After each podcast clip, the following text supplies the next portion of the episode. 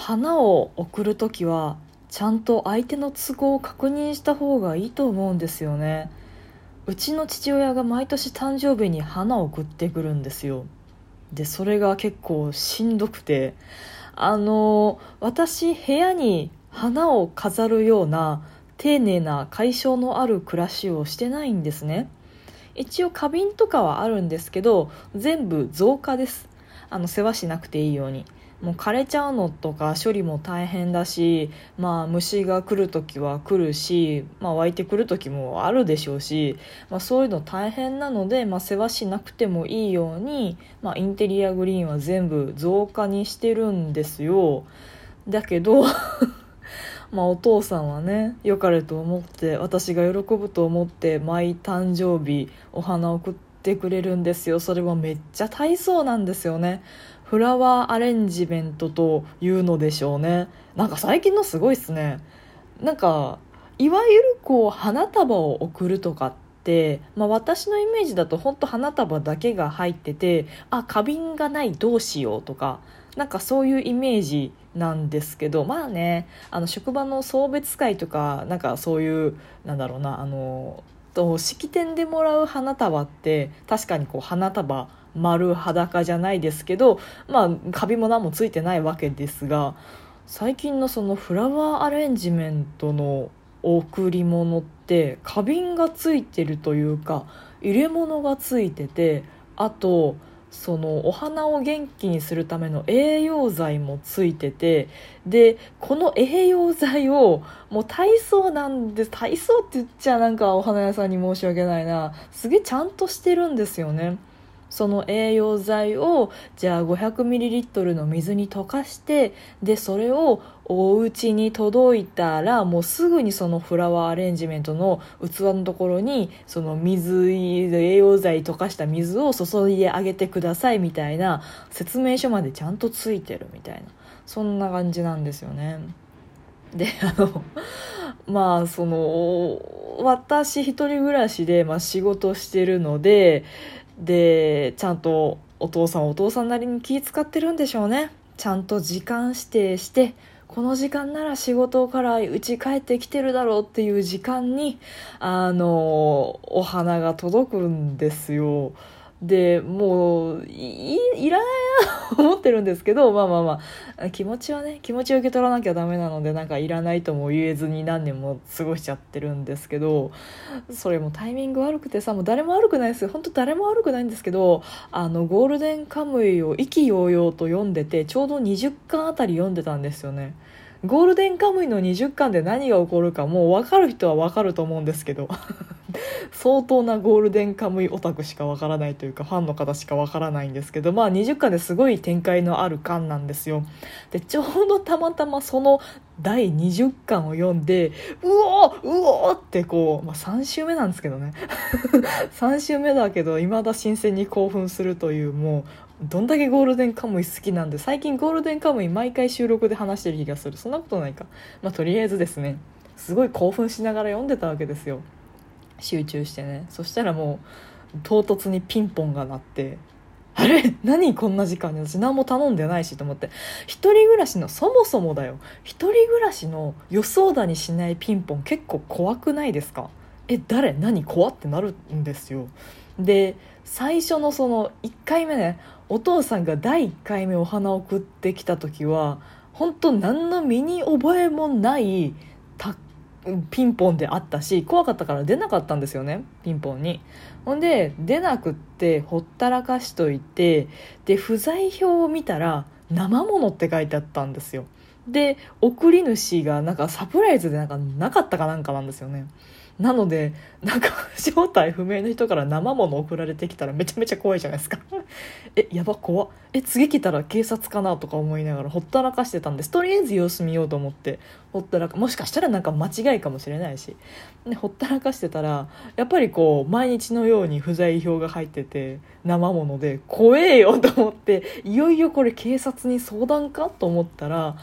なぜかですよ、それも職場に電話かかってきて、もう携帯にしてくれよせめてって思うんですけど、しかも職場の部署を移動する前の職場の電話番号になぜか電話かかってきて、お花屋さんからですっていう電話がかかってきたんですよ、文紀さん宛てにって言って。でその前の部署だから、電話転送がかかってきて、文紀さん、お花屋さんから文紀さん宛てに電話かかってるんですけど、なんかお繋いでいいですかみたいなこと言われて、何怖っと思って。でまあなんとなくその辺で感づくんですけどね、お花生物んもしやみたいな。ほんで出たら、お父様からお花が届いておりまして、何回言ってもご不在なんですがいつ頃でしたら大丈夫でしょうかとか。あとね、お花屋さん丁寧でね、もう何回もそのピンポンをしていなくってっていうのを繰り返してて、でお花はもちろん生ものなので、その間に塩になっちゃって、もうこのお花は使えないので新しくアレンジメントを作りますと、好きな色とかがあれば教えてくださいって言われて、申し訳なさマックスでもう大丈夫ですもう何でも大丈夫です、申し訳なかったです、もう今日の夜受け取るんですいませんでした、本当すいませんでしたとか言って、職場の電話でねあいつ何やってんだみたいな感じだったでしょうけど、きっと。でまあその年は初めてそのフラワーアレンジメントを受け取ったんですけどね。でまあそれからその栄養剤の入れ方が難しいんですよ。その話戻るんですけど、その水に栄養剤溶かして、でその器の部分に注ぐみたいなことをとりあえずしなきゃいけないんですけど、それがね、何回やっても私下手くそなんですよね。だってそりゃそうじゃん、1年に1回しかやらない作業なんだから、何回でも同じ間違いを繰り返してしまうんですよ。1年前の失敗覚えてないから私ほんでそのね、なんか適当な容器、紙コップとかに栄養剤入れて、でお水入れて、で紙コップって大体こう 200ml ぐらいじゃないですか。で入れろって書いてあるその水の量が500なんですよ。500って書いてあるんですよ、確かに。だからその1杯目栄養剤入りの水をこう注ぎますと。で200じゃ足りないから、まあ、あと300ぐらいだから、とりあえずもう一杯コップに水入れて注ぐじゃないですか。そしたらね、水が溢れてくるんですよね、毎年毎年なんだから本当覚えたらいいんですけど、なんか2杯目からこう水溢れてきて、器から染み出してきて、何これやばってなって、お部屋の中水浸しになって、それを一生懸命新聞紙で拭いたり、このびちょびちょになったそのフラワーアレンジメント、もうそこがびっちゃびちゃだから、お風呂場とかベランダとかに避難させて乾かしてみたいな作業で、それがしかも夜来てですよ、その夜8時とかに来て、そっからその作業をしてもうお風呂入ろうと思ってたのに、もう1時間ぐらいこの作業してんじゃんとか思って、すげえなんかテンション下がって拗ねて、ゴールデンカムイの続き読んで、あーって思ってたらもう11時とかなって、今日も寝るの遅くなっちゃうやっていうね、ダメな一日を過ごして、ダメな一日ではないか、ダメな夜を過ごしてしまうんですよね。猫だって吠えたい。この番組ではリアルではちょっと喋りづらいこと、だけど誰かに聞いてほしいこと、日々の雑多な所感をいかに言葉にできるか鋭意挑戦中です。少しの間お付き合いいただけますと幸いです。お花に罪はないんですよ。もうね、そこまで本当にゴールデンカムイを邪魔されて、なんか部屋中水浸しになって片付けして、お花は確かに綺麗なんですけど、なんかもうめでる心の気力がないんですよね。で一応頻繁に水変えろとかは特に書いてないので、もう一回その栄養剤入りの水入れたら結構持つんですよね。1ヶ月ぐらい持ったかな。なんか元気で咲いてくれるんですけど、これまでの経験上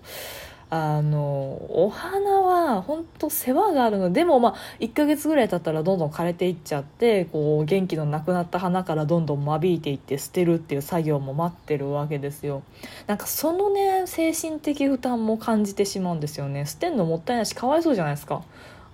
なんかお花も生きてんだなっていう感じがするっていうか、そのゴミ箱に捨てる瞬間の切なさって最強ですよまあ動物の亡骸埋めるよりはまあマシかもしれないですけど、それでもなんか綺麗に咲いてたものがなんか醜くしおれていて、それをゴミ袋に入れるっていう作業ってね、結構メンタルくるんですよね、私。まあ私が繊細なせいなのかもしれませんけど、とにかくいろいろこうお花、生花、生きたお花を扱うことに私はすごい